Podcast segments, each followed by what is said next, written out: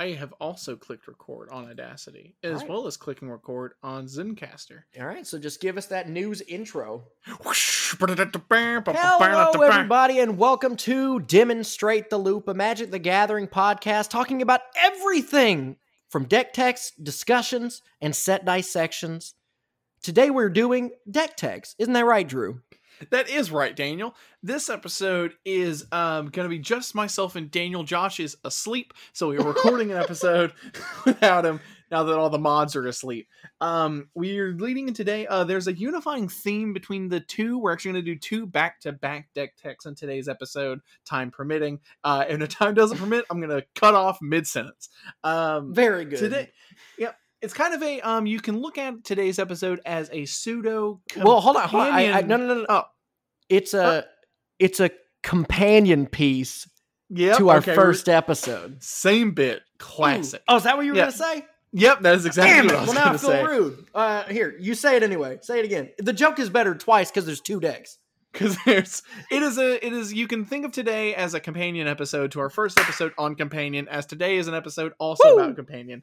Um, our episode one, uh, I kind of laid out an argument for companions being a progression of the kind of general idea of partner commanders, of just kind of expanding what the commander card design space could be uh and the kind of gist of that episode because it does i explain it much further detail in there but essentially it's just the idea that with a companion you're able to kind of further specialize a given commander um, and make it a more unique deck than a standard or like a typical deck with that legendary as its commander is going to be at a table while not um while not running the or not running into the difficulty of balance from the point of view of them kind of expanding your options because companions are by their nature more restrictive Mm-hmm. uh, and with that kind of opt in restriction element there, they enable people who find a lot of the fun and Magic in the deck building portion of it to kind of opt into an added level of challenge uh, for themselves and kind of have a more specialized or more unique deck at the end of it. Yes. And Yes. I think that we both agreed on that point in the Mhm. first episode. And in that first episode, you, as your main example Mhm. for uh, your uh, companion deck, was a Zirda Zacama list. Why don't you Yes. r- remind the viewers at home your commander and your companion? Yes, um, so the deck is Naya colors and it is built around Zacama Primal Calamity while running Zirda the Dawnwaker as its companion. Uh, Zacama Primal Calamity is 6 and Naya, so red, green, white, for a 9 9 legendary Elder Dinosaur. Uh, Zacama has Vigilance, Reach, and Trample, and they have an Enter the Battlefield effect. Whenever Zacama Primal Calamity enters the battlefield, if you cast it, untap all lands you control. Then Zacama has three activated abilities also. Uh, for two in a red, Zacama will bolt a creature, uh, which is deal three damage to a target creature. For two in a green, it'll naturalize, destroy target artifact or enchantment. And for two in a white, you gain three life. Then uh, the added card, Zirda the Dawnwaker is one hybrid Boros, hybrid Boros, so three CMC for a 3 3 legendary elemental fox. Um, its actual abilities are that activated uh, abilities you activate that are not mana abilities cost two less to activate. This effect can't reduce the mana in that cost to less than one mana. Uh, Zirda then also has the ability of one mana tap. Target creature cannot block this turn with the added companion restriction. I always forget each- about that second ability. It has not in the times I have played it. It has never come up uh, with the companion restriction that each permanent card in your starting deck has an activated ability. So those are the you could say that is kind of the partner pair uh, as I see it that I run in the command zone for this deck. Um, I suppose from there, do we want to just kind of go straight into the deck tech for the first one? Do we want to introduce yours as well, or Um. Uh. Yeah. I mean, I think that we should just kind of dive into yours. Um. But real quick, what was your? I know that you just really enjoyed Companion as like Mhm. a as a thought piece first and Yeah. foremost, and then you kind of developed it. But what was the inspiration for for this deck specifically? Yeah so uh uh, as as anyone who's heard the first episode uh, will know, um, I just kind of I like the companion ability. Um, uh, one um, as we'll probably get into because I think this is a common thread between what got both myself and Daniel to build our decks is just it's the innate companion power of starting with a free extra card is you cannot really overstate how powerful that is. Like that mm-hmm. is always going to be super good. Um, and especially in commander where you're already starting with an eighth card with your commander, you kind of have a ninth one with the command or with the companion there. And so that was kind of the biggest draw for me is I was looking for, I'm not, I'm not really a, um, I'm not a CEDH player. Um, by kind of any stretch, but I do like to build my decks to be pretty optimized for what they want to do. I probably, on average, will try to even have like the jankiest deck that I play kind of reach at least a seven as like a general power level type thing to it. And so I hmm. like decks that kind of play consistently. Um, and then with kind of looking at them all, I remember kind of the notable thoughts that I had. I thought for a bit about um, the there's the Golgari Ooze one that requires all of your non-land permanents to share a type. I entertained the thoughts of that oh, for yeah, a bit. Yeah, yeah. Um, I had thought about uh, you obviously Lutri is banned and Yorion is impossible, um, given the other restrictions there, and so they they kind of left like a couple of them. And just Zirda seemed to me to be the like it seemed as though it was more so kind of a um a focus in more so than it was like a constant barrier because of its restriction. Um having just all my permanents need activated abilities. One your lands are going to already have that so a third of the deck is essentially completely unaffected. Oh yep. Um and then any non-permanent spells that you cast are also kind of exempt from that. So it really just kind of reins in what enchantments creatures plane uh not planeswalkers every planeswalker has activated abilities uh, but what creatures uh artifacts and enchantments that you go, that you run.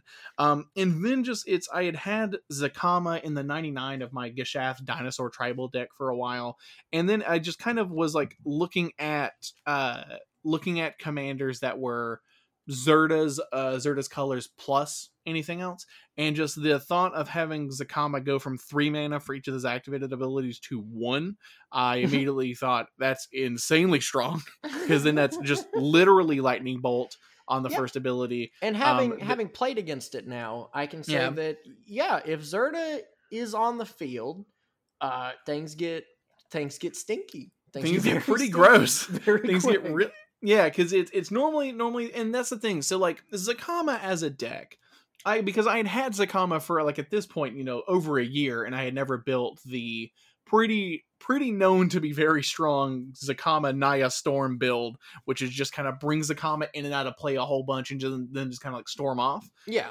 And so like that's just it's a play pattern that to me was just kind of like was was solved and that that i think is kind of one of the driving spaces i think for companion decks for me as a player is i get um i'll i'll I'll actually bring up another commander that I thought to build and then stopped, which was Winota Joiner of Forces. Um, oh, so yeah. Yeah, yeah, yeah. So literally the exact the exact pattern for me with Winota, uh, just in case anyone doesn't know, Winota is two red and white for a 4 4 legendary human warrior. Uh, she has the ability whenever a non human you control attacks, you look at the top six cards of your library. You may put a human creature from among them onto the battlefield, tapped and, atta- tapped and attacking. It gains indestructible until end of turn. Always forget that. And you put the rest on the bottom in a yeah, random order. When that came out our uh, our play group talked a lot about like oh yeah and so like i had the idea of you just make things that make non-human tokens so that you can more efficiently get a, a kind of a critical mass of those creatures mm-hmm. and then you run impactful human creatures that have good etb effects that have good kind of combat uh, combat damage triggers all that kind of stuff and so i started to brew it and then i think like a week or two later um, the commander had basically been solved, in my opinion, where it's just like, oh, here are all of the best Boros humans. Here are all of the best ways to get non human tokens in Boros. And now there's no more brewing to be done. Like, I could still brew if I wanted to, but I'm just, if I'm not building kind of these uh, solved decks ver- i am just kind of opting to build a weaker version of the exact same deck i'm not really taking it in a novel direction because when it was kind of focused in that way yeah the only way i think that you could yeah, she she definitely has that problem. There are some commanders yeah. that come out. It's very similar with like Vannifar and Kinnan, mm-hmm. probably, where it's just yeah. like, you know, you just yes. look at it and you go, okay, all right, I yeah. get it. I think the thing that makes Winota, I think the thing that would make her more fun to play against was mm-hmm. if she had to attack. Yeah, because then you can because then you can go like, am I building it Voltron in that way or something to that effect? Not even that. She like you know even if you slap haste on her or something, mm-hmm. and she could attack still the same turn that she came at. But the the mm-hmm. fact that for what is it four mana? Yep. She is an enchantment, and just yeah. all of your other creatures trigger the thing, whether she does anything or not. Mm-hmm. Isn't is crazy. Yeah, no, it's super indestructible something too. But I think that yeah. you know, make her get in there. Make her get oh, in there. And I think just my, my biggest thing there is a Winota deck because I, I did look at several deck lists and there you know there are minor um there are minor adjustments between which player which uh, person built them, and I do believe that even the tuned Winota decks are extremely fun to pilot and to play. But uh, for someone like me, like I really enjoy the brewing process as part of the aspect of playing commander i basically don't really get to do that because i'm i'm opting into a arbitrary restriction. Now with companion there is a literal requirement i actually have to meet. So i could like i could build winota and then i could opt into the flavor of like oh this is everything looks to the every everything's facing right in its art. Uh and it's like i like you can opt into like there's still like you know uh non tier builds of Winota that players can do, but it's just kind of like having to opt into that kind of thing. Whereas, comp- like, so bringing that back to Zacama, there is kind of like this understood strongest way to build Zacama, and anything that was not that, or like there was also Dinosaur Tribal, which is popular. Yeah, but those those had been solved. Like it's you can you can slot in and out cards, but it's kind of the they are commanders that are kind of so powerful at certain things that the biggest thing for them has kind of already been figured out. But because Companion was so new, even like now, there are still very few Zirda Zacama decks or Companion Zacama decks, period. So I was able to kind of um it's that it's that idea that I think attracts a lot of players to constructed magic in a way. It's the idea that you can kind of find the deck or create the deck. Yeah. Um, for like standard players, the the people who are brewing in standard are primarily doing it one just because they're you know just like to build the deck, but also the there there's an allure to the concept that you could build the next tier one deck um, in a lot of competitive formats, and that's a draw for a lot of players. And so Com- Commander kind of has that. There's not, you know, I can't win a tournament with this deck, um, and that's not just because Companion's been substantially nerfed, but it's there. And so like it doesn't have that draw, but just it's having a deck that's going to be novel at you know practically every table that I bring it to is fun for me. Like we mentioned in the companion episode, in the episode one, it's if I drop a Zacama on the table as my commander, people are going to have substantial expectations of what this deck's going to do. But then when I also bring out a companion, I now am bringing a deck that they have not seen before. Like, and I'm not just kind of paying lip service to that. It's oh, I have a thing that I actually had to adhere to in my deck construction. Okay, well, then, yes, I, I do. Yes. Yeah, as we as we said in the, in the episode, it's sort of the the analogy that I think we ended up sticking with is that you're letting people read the back of the book, as it were. Yeah. Where the mm-hmm. commander is kind of like the title. It's like okay, you kind of know what a Nekusar is going to do, and yes. then the companions that show up are just like, oh, hmm, mm-hmm. and then mm-hmm. you read it and you go, oh, all right, okay, yeah, and so it's it kind of um, and it's a thing like uh to to end off this part of the the kind of description of it like it's a thing that i think like you could take a card that has almost as straightforward a design like winota has or other commanders that are kind of really singular and the and so you envision kind of that as just there's like a pie chart that's a one one big circle of what that commander is going to do and then i think the companions kind of they they segment off slices of that circle and they let make you focus harder on one aspect of a given commander. So in Zacama, it's like I I'm absolutely playing with all of the text on Zacama. I'm not going to just not do all of this book that's on this card mm-hmm. but it it really focus you focuses you in on those last three activated abilities and that kind of really um that actually segues us in pretty nicely to like the experience of building this deck and that's the thing that I think is going to play for. Um, like we'll get into that with both of these deck techs, but I know that a lot of people are concerned of like, why would I just kind of work that much harder to build the deck? um, to kind of incorporate this companion restriction? Because it's commander is one of the only formats it's definitely the biggest uh, uh, format that is defined by a deck building restriction. Like every like every magic format is defined by its card pool. That's kind of just the thing that that's what differentiates given formats from one another is just the cards that you can play but commander is the only one where like or at least it's there there's oathbreaker and there's Pauper and certain things like that uh, but Pauper to a lesser extent. But it's the only one that that changes how you have to build the deck.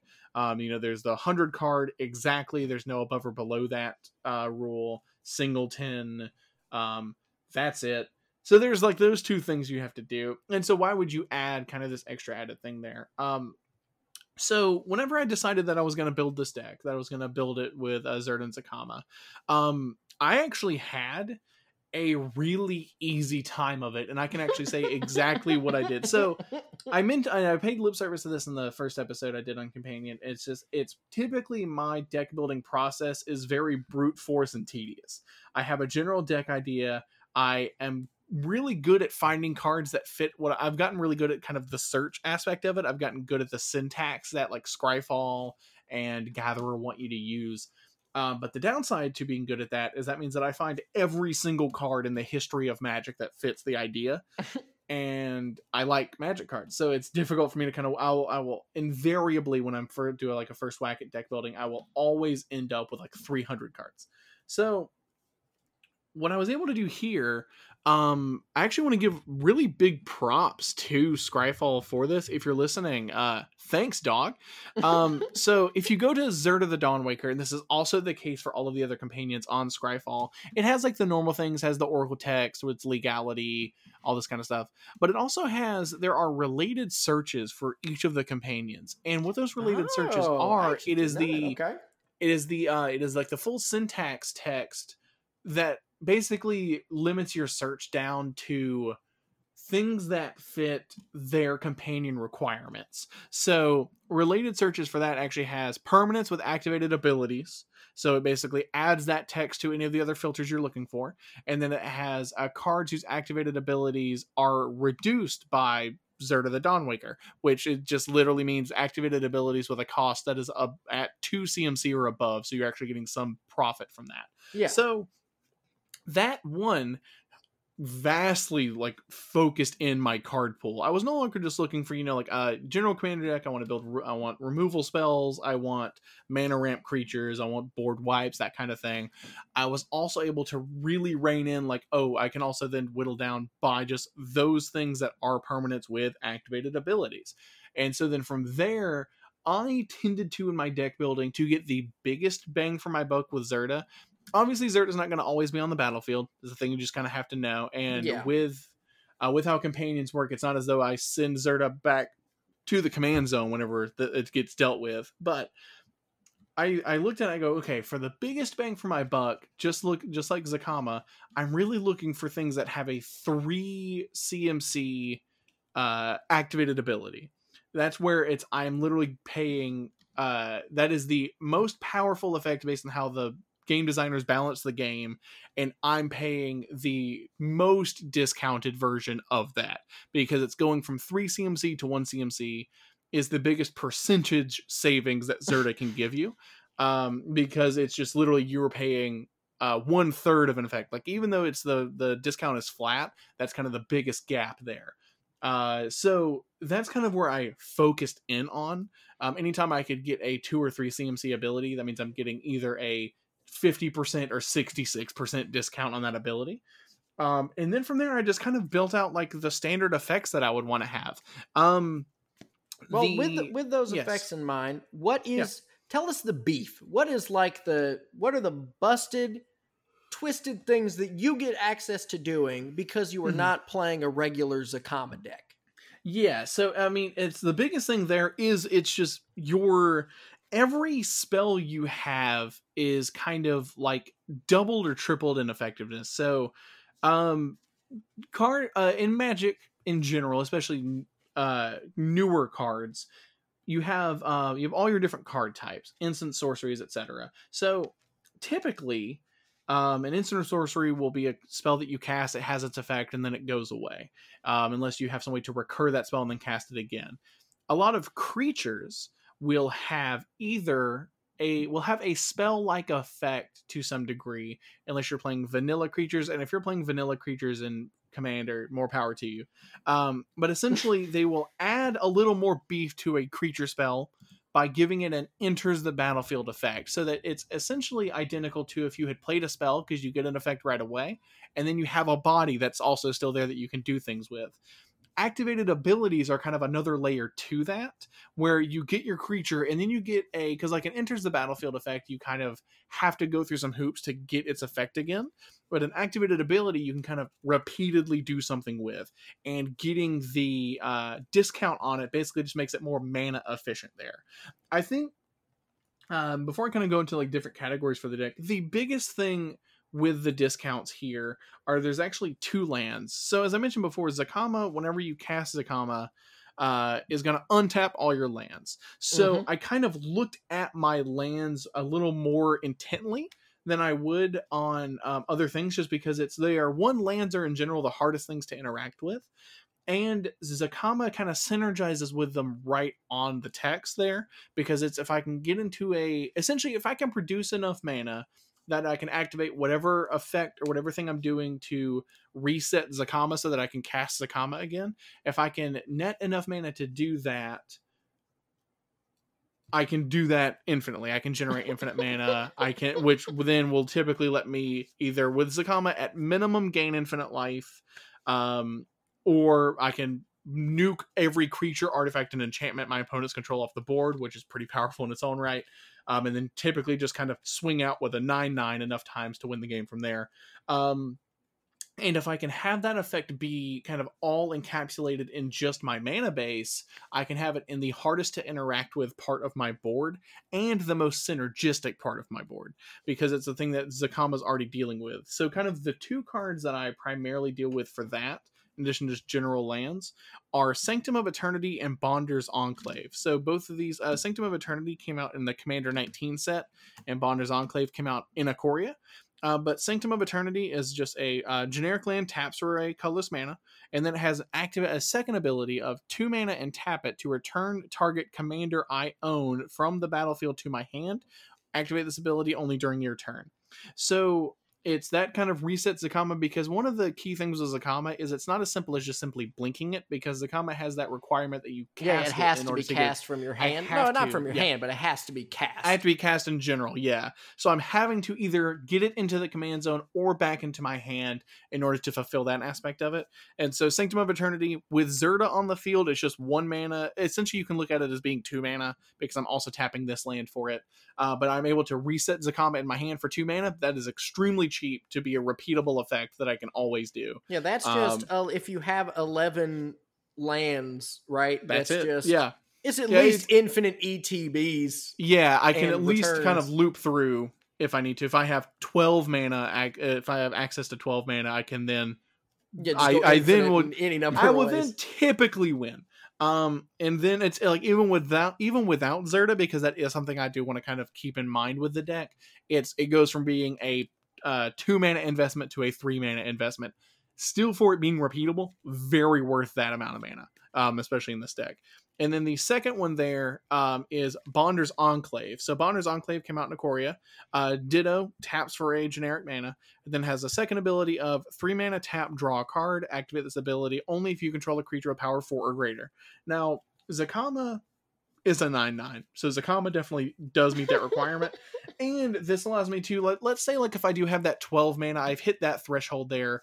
Um but i all i can do is just kind of i can let's say i do that and i have nothing in hand. That just means i can just get infinite ramp. I can just get infinite mana and then i'm kind of stuck there. Yeah you're just spinning the wheels. Bonder's enclave gives me a card draw outlet in my mana base that I can then keep digging through. So as long as I can, if I can cycle through Zacama, if I have Bonder's Enclave on the field, I can also draw my entire deck. And so that is my commander and my mana base gives me access to an infinite combo, which protects me from all but a very small uh, selection, like a very small selection of counter spells there. And it's if they are countering those abilities because they're on lands, I can just essentially try it again next turn. Or depending on when they try to do that, I can just try it again this same turn. Yeah. Depending on how far along I've gotten. Now, do you have any um do you have any redundancy? Because we know that bouncing Zacama uh, mm-hmm. is a way, especially with reduced uh, mana uh, mm-hmm. cost do you have any redundancy or is it tied to just those two lands or do you have multiple ways to kind of get Zacama back into the hand?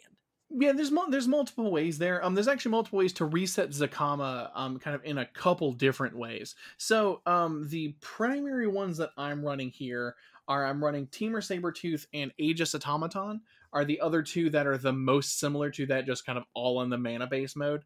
Um, Temur Sabertooth is two in a two and two green, so two two of any color, green green for a four three cap. For one in a green, you may return another creature you control to its owner's hand. If you do, Temur Sabertooth gains indestructible till end of turn. So that one, again, in an ideal situation, one green to bounce the common back up. Mm-hmm. Often, if I even have the even if I have you know Sanctum of Eternity and Bonder's Enclave out, that's just the cheapest. This is actually the best way to do it if I already have it on the field, although it also kind of is the easiest to interact with. But Temur Sabertooth has that kind of baked in. They would have to exile it essentially because otherwise yes. I can typically just make it indestructible, which makes it harder to deal with. Aegis Automaton is similar. It is actually too generic for a 0 3, so it actually comes down a lot earlier. Um, and it's four mana and a white. Return another target creature I control uh, to its owner's hand. So it's kind of, it's again, there's the redundancy there um, I have kind of three of that effect in the deck. Um, I'm running ways to uh, like for Sanctum of Eternity. I actually run um, Elvish Reclaimer in the deck to let me tutor out lands, especially since some of my key pieces are lands. I'll go and actually read Elvish Reclaimer. Um, it is one green for a one-two. Um, it gets plus two plus two as long as I have three or more lands in my graveyard. Not typically relevant. And then for two mana, tap it and sacrifice a land. Search my library for a land, put it onto the battlefield, tapped, then shuffle. So Elvish Reclaimer will allow me to. I can turn basic forest, basic mountains into any land in my deck. Very for good. A if, crop rotation if, on a stick. Yeah, exactly. For one additional mana, or if Zerd is on the field, the exact same CMC. So it's a thing where it's again, it's I wanted to be mindful of. I didn't want the effect without Zirda to be basically completely useless, and I kind of wanted it to be like a pedal to the metal version of that effect if I did have Zirda. So that if like if you know because uh, once someone's played against the deck once, or just people who are kind of familiar with the fact that Zirda is banned in Legacy for being really strong, they'll usually identify that and the table will come together and stop me from doing that. So I wanted the deck to still function without Zirda, but you can essentially think of like when I do have the companion in play, I kind of have just like my foot all the way down on the gas there. And so the, like those are kind of the redundancies for kind of the key like finisher in the deck is this getting into this loop of infinitely casting Zacama in and out and then getting generating infinite mana and then just kind of doing any number of things from there. But if you can at least do that, just like any deck, if you can get infinite card draw and mana, you can probably win. Okay, so let's say let's say that you are, you know, your Zirda and your Zacama have been have been sufficiently dealt with in, mm. in you know a number of ways. Yeah. What what else is in the deck in a situation like that, or is every card in the deck specifically about Zacama? Is it like a you know, because mm. it does have what vigilance, trample, and vigilance, trample, and reach, and um, reach. Um, just kind of, just kind of a good suite there. Um, well, the definitely the deck is really running on 10 if it has one or access to one or both. I would actually probably argue the deck is better if Zirda is in play than if Zacama is in play. What Zacama kind of really does for the deck is one, it gives the deck its colors, but gives it kind of a finisher, a finish type effect. But the deck is really and, that, and that's the thing I like because it's one Zirda comes into play sooner. Zacama is a just big, thick bunch of dinosaurs at nine mana, mm-hmm. and so the deck's kind of built around playing just some light control until I can get up to that point.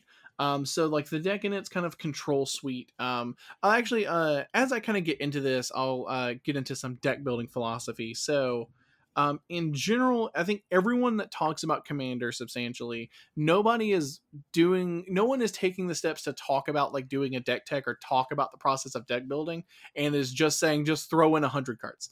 Um, what most people will typically have is like a framework that they use that helps them kind of build a deck that's going to be robust and going to kind of play. So I have at this stage, I have kind of a modified edition of uh, the command zones uh, stats, the, the command zones rubric, um, where they recommend around 10 cards de- dedicated to mana ramp, 10 to card draw, 5 to spot removal, 5 to board resets. Um, I know uh, Tomer over at Goldfish has actually announced his as well. I think his the main thing there is he has like only down to three resets, and he require and he has like fifty as like a hybrid like mana group where that includes basic lands and mana accelerants and things like that. Um, so I have that kind of modified a bit for our meta. And for this deck, I wanted at least, I probably wanted a bit north of 10 land ramp cards. And Naya, I also wanted uh, I wanted about 10 card draw cards with a focus on more of them being repeatable so that I could more so take advantage of the Zirda ability to reduce my activated abilities. Um, for the control aspect of it, because I was playing kind of a deck with a combo finish to it, I wanted a more, I wanted a harder focus on my control aspect of the deck which for me i define control as anything anything that affects my opponent's on either a single target basis or just a multiple target basis, anything that doesn't uh, affect everything evenly. So I include counter spells in my control package. I, in- I include targeted removal. I include discard effects. Um, depending on the deck, I'll also include uh, include protection effects in there as well. With my idea being that I can essentially counter your interaction if I can protect myself from it. So with that in mind, kind of to protect the deck as I need to, you know, ramp and build up to these finishers, I'm running a pretty big um, control package, especially because I'm in non-traditional control colors. I'm in Naya. Um, so the big three counter spells in the deck, I'm running Silence, which is one white instant. My opponents can't cast spells this turn, which is very choice for the turn I'm trying to combo off, especially because I'll typically be comboing either from hand or from command zone. So if I do this on my upkeep, it basically is a have instant speed removal, or I'm probably going to try to win right here, which forces the issue before a lot of people are ready, or it forces them to use a key piece of their interaction on silence itself. So it forces them to basically have a counterspell for it. I also run Mana Tithe, uh, just one white instant counterspell unless they pay one.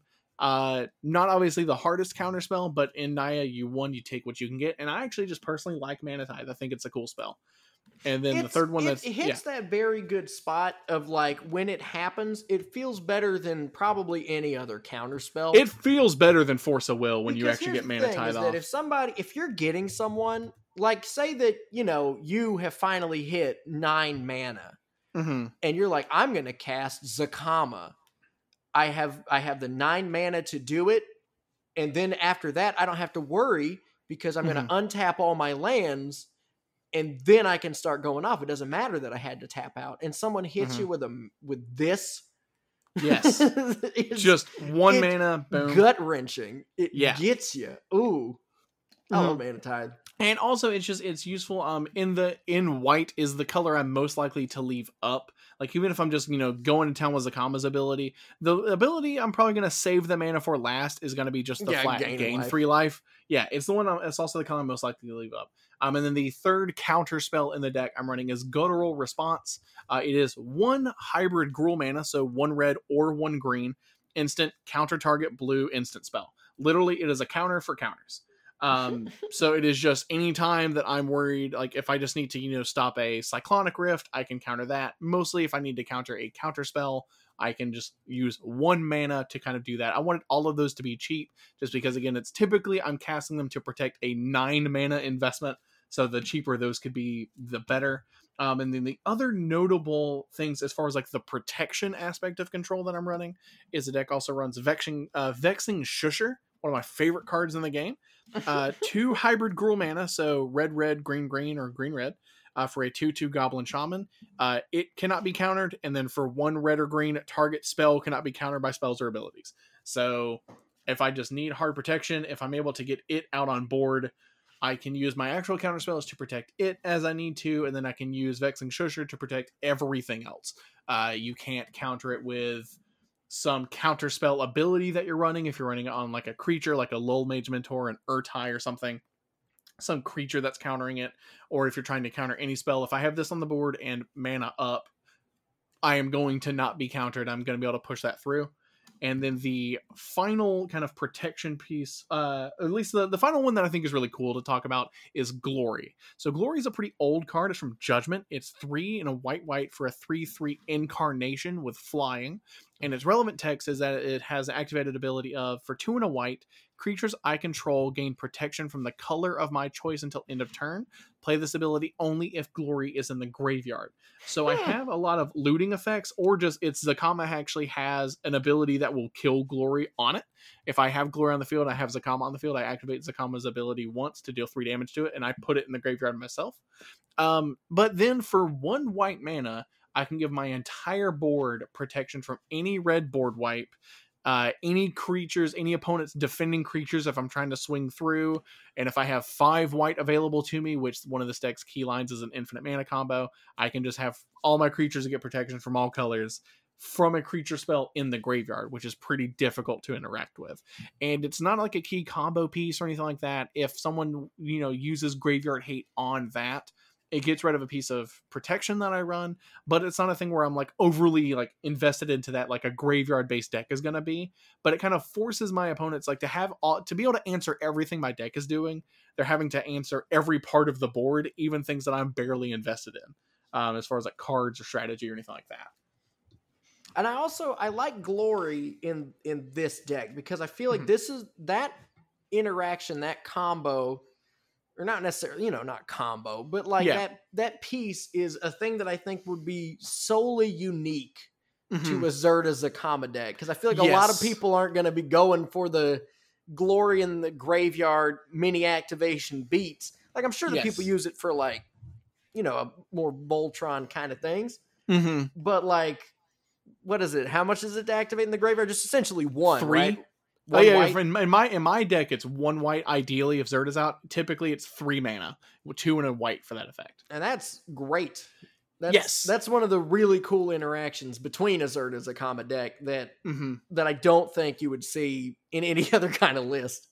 Oh yeah, um, and so like uh, to kind of like wrap it up. So the decks, um, I'll have the for both of these decks. We'll have the deck list down below. Um, a lot of the kind of, uh, I mean, a good chunk of the deck is your typical. I'm in Naya color, so it's your typical ramp, your rampant growth, cultivates, whatever. Um, as far as kind of like the interesting plays there, um, one of the one of my favorite includes that I think gets back to what Daniel's saying that you're basically gonna only really see this card in a Zirda Zacama deck is a land called Terrain Generator. So it is a land, oh, taps yeah. for a colorless mana, and then for two mana tap, you put a basic land from your hand into play tapped. Now, let's say if you have, you know, like some mana rocks or anything like that, where you may have like 13 mana for the first go around, but after you've tapped your signets or anything like that, you're really not going to be able to actually like do this forever. If you start being able to, let's say if you have some extra basics in hand, Terrain Generator is going to untap when Zacama enters, and it's going to enable you to keep dropping additional lands to basically kind of get you over that threshold so that you can start going off. So it's kind of either this it's this way to kind of just dump lands into play as you need them. It is only basics, but my version of the deck does run a substantial amount of basics, um, just for budget constrictions and because I don't think I was gonna, you know, completely blow a bag on this deck. Um, but it's a thing that synergizes there. And again, with Zirda on field, it's one flat. It's basically two mana to put a land into play each turn, which extra lands in this deck are huge. Even if I'm just doing that to ramp into Zacama. Um, the other interesting play there is Castle Garenbrig. It is a Throne of Eldraine land. Taps oh, for yeah. a green. ETBs untap if you have a forest, and then for two and two green and tap it to add six. So generally, that's tap five, get six green with the restriction that the green can only be used for casting creature spells or activating abilities of creatures. But one, if I have Zirda out, this is just turn two or really turn three green, counting Castle Garenbrig into six green, which is a much better rate. Yep, that's um, a double. And then it's yeah, like that. That is literally double as good. And I actually have um a couple different relevant. One, it's all of my creatures have activated abilities. So even if I'm not just using, you know, that six green to cast Zacama again, I'm able to dump that into one of Zacama's abilities, any number of my other creatures' abilities, including my favorite one to do which is Signpost Scarecrow. Um, another card, I, I don't think you would see this in a single Zacama list without a in it. But Signpost Scarecrow is a 4 mana 2 4 Scarecrow with Vigilance, which is, you know, nice they gave it to him. And then for 2 mana, 2 generic mana, add 1 mana of any color. Now, Wizards will do that. They'll make it two instead of one for one because one for one is just perfect color fixing, and they don't do that effect very often. But when I have Zirda out, that is what that becomes. I can then dump any of my mana into Signpost Scarecrow, and then with it reducing the cost of that ability by one, I can turn one mana of any color into another mana of any color. The better version of that effect is on not a creature, but is on Gemstone Array. Yeah. yeah Gemstone yeah, Array, yeah. one of my favorites in the deck, is four mana for an artifact, two mana to put a charge counter on Gemstone Array, and then remove a charge counter from Gemstone Array, add one mana of any color to your mana pool. Now, again, same thing with Zirda on the field. That becomes an even better one to one exchange, but it's a one to one banked exchange. if I can't go off right now, let's say if I've cast Zirda and I just don't have the lands to start to really play Zacama, I can just start kind of banking lands for or banking mana from turn to turn on it until I can just kind of store up enough to start going off, or just kind of keep doing that. Make opponents use removal on this instead of something else because I've already got. It's kind of just a backup to have a ton of mana. As yeah, I need it, it, kind of Um, gives you like a because you're it's a one to one exchange. It gives you like this weird kind of Kruphix effect where mhm. just any unused mana that you have will instead just become colored mana later, which Yes. is a little better than Kruphix, but obviously this is like, you know, an artifact, not indestructible. So Yeah, you know, exactly. it is susceptible to more removal, but that is still an incredibly good rate. there are trade-offs there and then kind of the other thing that um, this is actually an infinite mana thing that i can do without zacama whatsoever um, it is kind of the most talked about thing with zirda as it relates to commander but it's basalt monolith uh, three generic mana tap to add three colors to your mana pool basalt monolith is not untapped during your untap phase but you can pay three generic mana to untap it um, i think the way that's templated now is that it taps add three generic basalt monolith is not untap and then three mana colon untap basalt monolith with Zirda, that becomes one mana, untapped Basalt Monolith, which is immediate, infinite colorless mana. If I have things like Signpost Scarecrow or Gemstone Array, that translates into infinite mana of all colors. And then I can just kind of, you know, do whatever at that point. Um, I can infinitely cast Zacama if I need to by filtering it through. Um, but the last thing I kind of want to do is I want to say, like, all right, well, so I've got all this mana. Um, I've got these Zacama ETBs. I want to finish the deck. I was like, what is the deck? What are the things that I'm trying to typically finish a game out with? Um, it's pretty obvious to say that I can just swing with Zacama. If I hit you three times as a Zacama, that's commander damage lethal. I'm just going to kill you that way. If I need to, I can. Um, but those are not fun. So I actually have a suite of cards that let me actually just go completely buck wild, go wide if I need to do that. Um, a lot of decks will be built against, you know, just to defend against a Voltron deck, they'll be able to just like, you know, Maze of Ith or infinitely stop Zacama. And so the three that or the four that I have, uh, the first one is Golden Guardian, which is four mana for a four-four golem with Defender, with an activated ability of for two mana. Uh, Golden Guardian fights another creature you control. When it dies, return it to the battlefield, and then it flips into Gold Forge Garrison, which is a land, which taps for two mana of any one color, and then for four mana and tap it, I make a four-four colorless golem artifact creature token. So, uh, one, its first ability is really easy to activate and just have Zacama kill it to death, which is great. Mhm. Love that. And then the flip side, one, it turns it into a land that's tapping for two mana, so it synergizes with Zacama as I'm floating it in and out. If I just need to get the mana, or if I don't need the mana, I can activate for uh, basically for three mana. If you count tapping Gold Forge Garrison, I can just start dumping out four fours, which is extremely good as hell. You're gonna love doing that. Um, in a similar vein, I have a I have a tr- I have a trinity of cards that have basically become pay one mana, get a one one as much as you can do it, which just also feels great with Zirda out. Um, it's Ant Queen, Mobilization, and Sacred Mesa. Ant Queen is three and two green for a five five. For one and a green, make a one one green insect token. Great rate.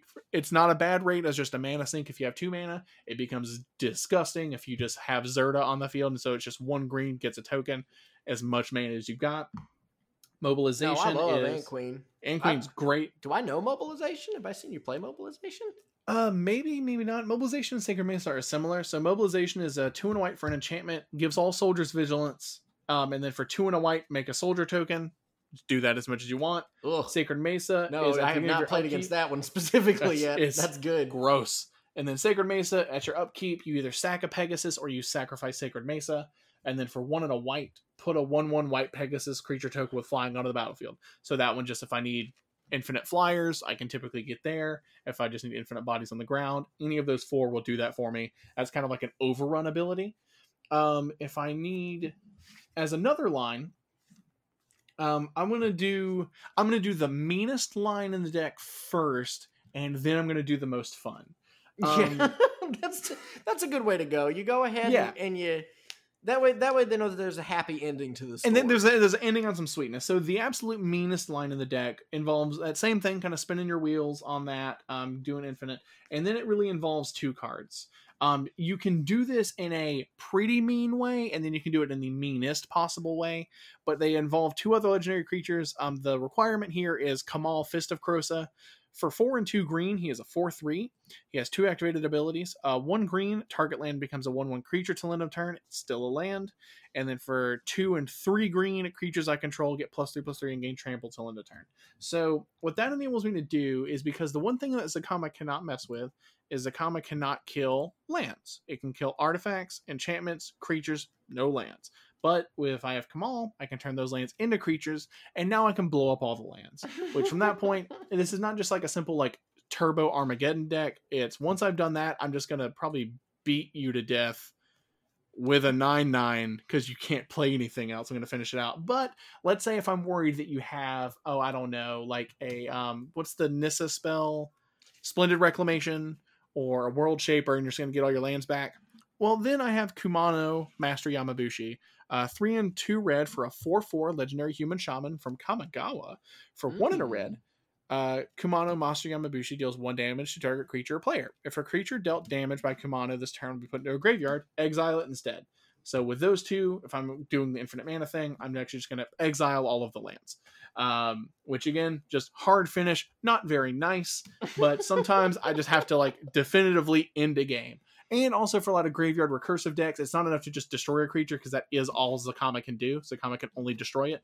If I need it to go away full stop, I can deal one to it with Kumano and then finish it with Zacama just to make it be fully gone. Uh, then the the fun lines in the deck to kind of end everything off are involve kind of three cards and they're in two different camps. So one of them is Helix Pinnacle.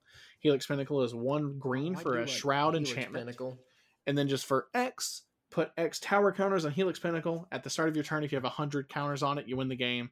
Uh, because it's an X ability, it can be whatever you want to. If I activate it for X equal to 3 and then reduced by 2 with Zirda, I can triple my mana input, which means for just the low, low investment of 34 lands, 34 mana, I can win the game my upkeep.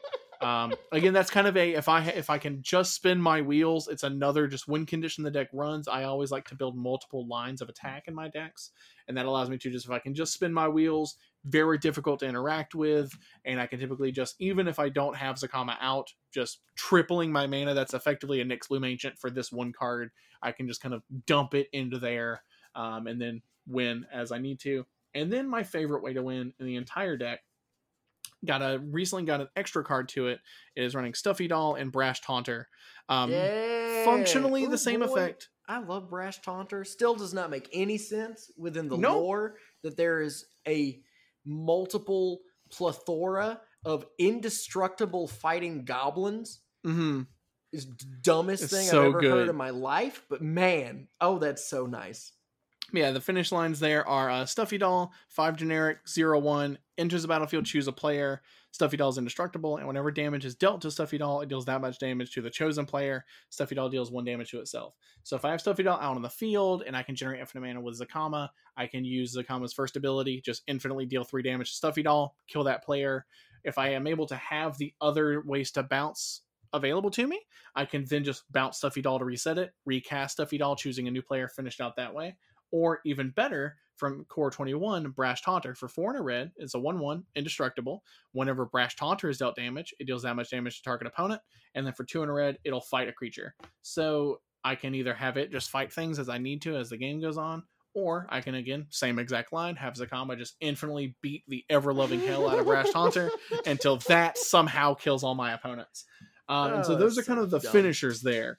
So it's uh there are, you know, depending on the table, depending on what things you need to have answers to, the deck has a bunch of different lines of attack for ways that it can kind of utilize that. And it's definitely helped if you need just like a bit of NOS, a bit of turbo boost to whatever you're trying to do. Zirda adds that to the deck, while also just the deck is very doable without that because Zacama is kind of already gives you a nice kind of bedrock of strength as it stands. Okay, now here's a I have an interesting question. Yeah. Um, because I played against this deck and it has lost. It has yes. lost before. What do you mm-hmm. think are its biggest weaknesses, and do you think those weaknesses are tied into the fact that you've had to um, meet this companion requirement, or mm-hmm. or like what what do you think are the most susceptible things that this deck can't like can be overcome by? I think the biggest thing is um I think actually just Zacama as a commander being nine mana is just a hard sell. It's a hard thing to always get to land. Yeah, that is um, true. You just kind of rely on it. Being in Naya colors is uh the thing I'm worst at is at card draw. And I and not only do green, red, and white get kind of uh the least efficient card draw of like I think they have the bottom three. I'd probably put blue at number one, black at number two. Um, but definitely with the added requirement of all of my permanents have to have activated abilities. Like my deck does run Harmonize as a card draw, just like spell as a one off spell. Yeah. Um, but beyond that, like my two best card draw sources in here are Greater Good, which lets me sacrifice a common to draw nine cards and then discard three, and then Merchant of the Vale, which has an ability for two and a red to loot, to discard a card and draw a card or to rummage. Um, but its card draw was definitely always a weakness. So it's like like the having it on oh, yeah, I guess that's true because I was going to yeah. say that I I do disagree that that mm-hmm. green has um the third worst card draw. I think mm-hmm. at this point green is probably better than black, but at the mm-hmm. same time it is tied very much to creatures that just kind of do it. Mm-hmm. Yes. and don't have activated abilities. So yeah, you or do in, you lose a lot of those very good green. Yes, like you don't get I, Beast Whisperer. I don't, get Beast Whisperer. I don't get Gar- Harvest. You don't get any. I don't get I don't get Guardian Project, which is an mm enchantment with that. Yeah, so it's a lot of the green, uh, a lot of the green cards that have card draw on them are not typically tied to activated abilities. So like that in general is kind of the biggest weakness there. But I'm able to kind of shore that up because the deck is pretty consistent. Um, but it's it's again Zacama as just kind of a finisher piece. He is like the deck can operate without him pretty much fine, but it's the deck can really kind of end a game if you can get uh, Zacama down, and it's the the strength of the interaction between this partner, this uh, commander, and this companion is pretty on its face obvious. You oh, can oh, yeah. immediately see with just the two cards here how Zirda is going to benefit Zacama, and so it's what that led me to do is to play a bit more in control. Now Naya control is I'm I'm definitely not you know like pioneering that build, but it is not exactly what those colors are built to do. So it's it's it's kind of it steered me into a direction that's not exactly in lockstep with what the colors want to do or are best at doing. But but I think that that just helps add to the unique nature of that's of this deck yeah. specifically because you are having to in using the companion, you're mm-hmm. able to pivot into that role of of a Naya big dino control deck that isn't just relying on a storm finish. Exactly. Like it, it, Storm can definitely help me like lock out a game if I just need to end it right then and there. Um, but yeah, like, and I'll, I'll say like kind of generally, it's the there's always this sense I think with combo decks or decks that have a combo finish that you kind of have nothing to do if you can't get there. But because the the like what I ended up doing with the deck is I ended up building so many things that are kind of like iterative. So like I've got like cards like Barl's Cage in here, which is a card I don't think you'll see in any deck, even this one, even though it's in here.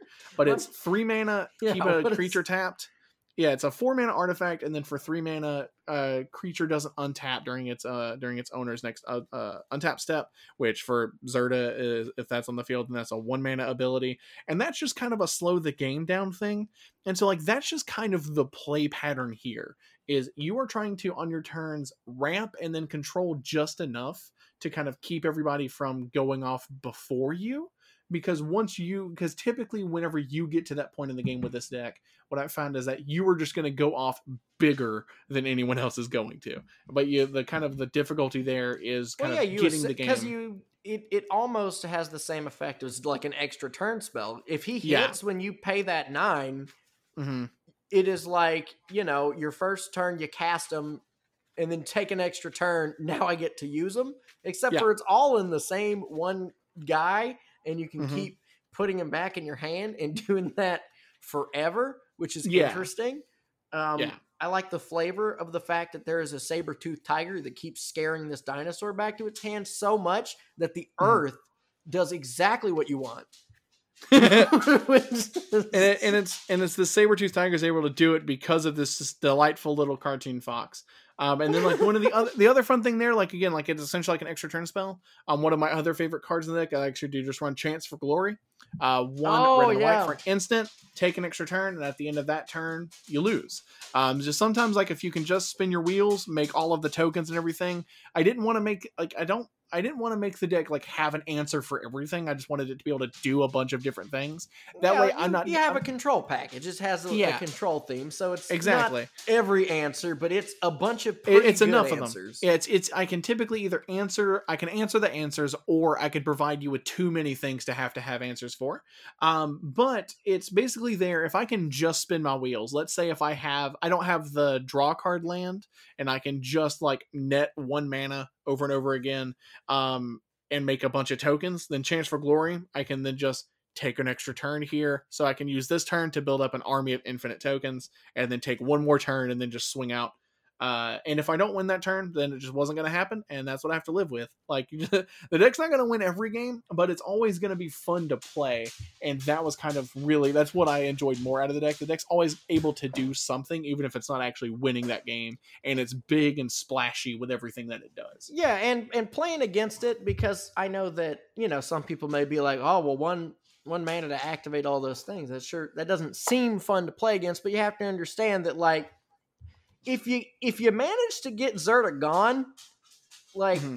like a swords to plowshares or something, then yeah. it's it's just as a common like it's it's very fun to play against because it is so explosive, but the pieces mm-hmm. are also right there. You, yeah, you see the two bits that are gonna make this thing go ape shit. Yeah, and then so you know, and if, if they get to nine mana and and do it, it, it feels like a like a movie Yes. So it you know, and I don't even think we normally try to kill you like early no. because we I don't know how often we really do that. Normally we wait for something to happen and then we'll kill the guy who did the thing.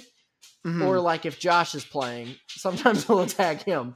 But yes, but I like the deck. I think that I think that it is probably the most fun Zacama deck to play against. I haven't played against other ones, and that is true.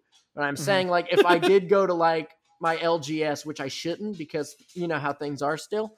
But if mm-hmm. I did go and someone was playing Zacama with a storm finish and like a million ways to just bounce it and then like Grapeshot, I wouldn't have fun with that. I would not enjoy that at yeah, all. I want all. you to have to work just a little harder for it, I think. Yeah. Like it's really it's in like it's I didn't want to just kind of uh like i can it's everything that uh i mean like and that's the thing is like the the storm build it's mostly just like it's i think that i i think that build is fine i just think that build's already solved there would be no brewing for me to do because the the finisher at the top of that curve is widely known but it's with this one it's like I, I am technically doing the exact same thing. I just had I have different finishers. I'm not running Grapeshot here. I'm running Stuffy Doll and Brash Taunter yeah, or Helix you Pinnacle. You can't yeah. be mad getting killed by Brash Taunter. Yeah, exactly. It's a like, zero it's... one five drop goblin that for some reason yeah. there are multiple of and is indestructible with no mm-hmm. lore explanation. I would always rather be killed by that than Grapeshot.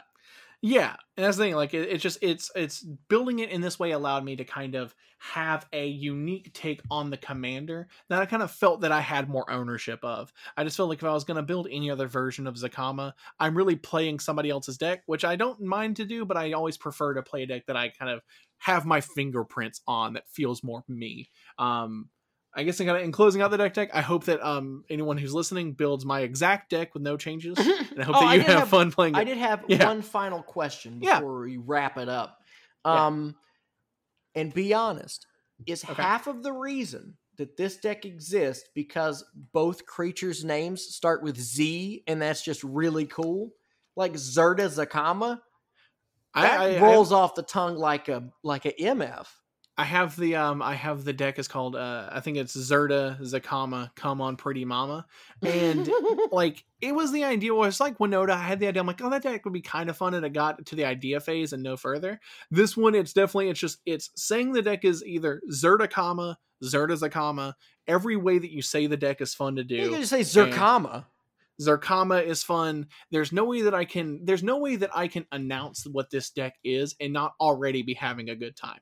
Um, I would say more than more than half, it's probably like 80% of the reason is just it's the deck's just kind of fun to have, fun to break out. Yada yada yada. All right. Well, I think that that is a, a very good um, uh, uh, uh, uh, wrap up for the deck tech. Let us know if you have dabbled in. Oh, one final question, Drew. I forgot Yes. about this. Um, Mm. How do you feel about the change to to companion, where you have to pay three mana to put it in your hand? I understand why they did it for every other format in the Mhm. world. Mhm. I kind of, me personally, I wish that they'd change it back for Commander because Commander is where they're the least good. Sure. His companions, and you played with them like old fashioned rules because Yeah, you, you uh, got it done built pretty quick. What do you Yeah, think played it- about the three mana put in hand then then cast?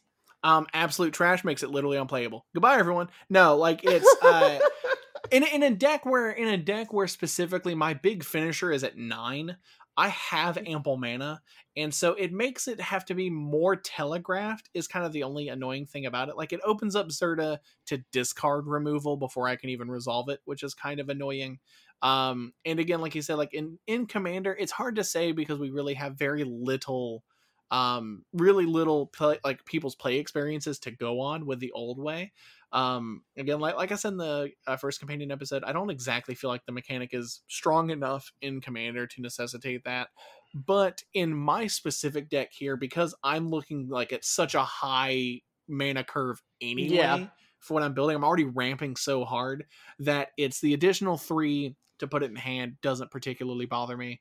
Um but i i could definitely see like I think it does limit the design space where you kind of have to be like in this kind of mid-rangey or ramp build for them to be very viable unless you're at a you know if you're at a more um not necessarily even competitive but more kind of focused table more focused pod um where you just can't kind of dally around for that long can't dirtle around for all that time um it limits the play space into where you can't really have a low curve companion um which i think is unfortunate Yeah, But- I, I think the main thing is that meeting the restrictions in a 100 card singleton deck is is a enough lot of more a of a burden than when you can Yeah. have like play sets of things.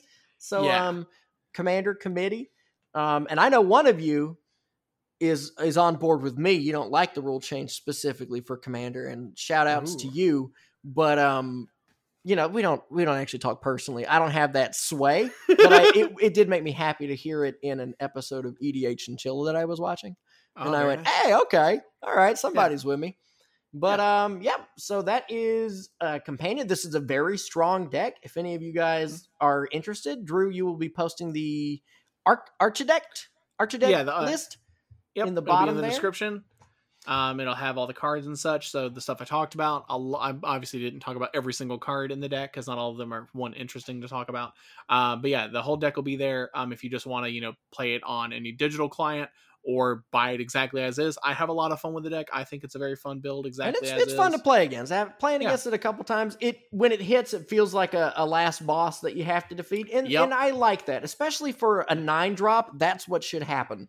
That's exactly how that should go. It's not like Najeela that's three mana. And it's like, oh geez, I it hope goes, that we can beat the final boss on turn two because they played it turn two. This three Yep. drop. No, no. Zacama, it's it's as good as it should be for nine mana. They they don't make a lot of nine mana creatures. Let this one happen.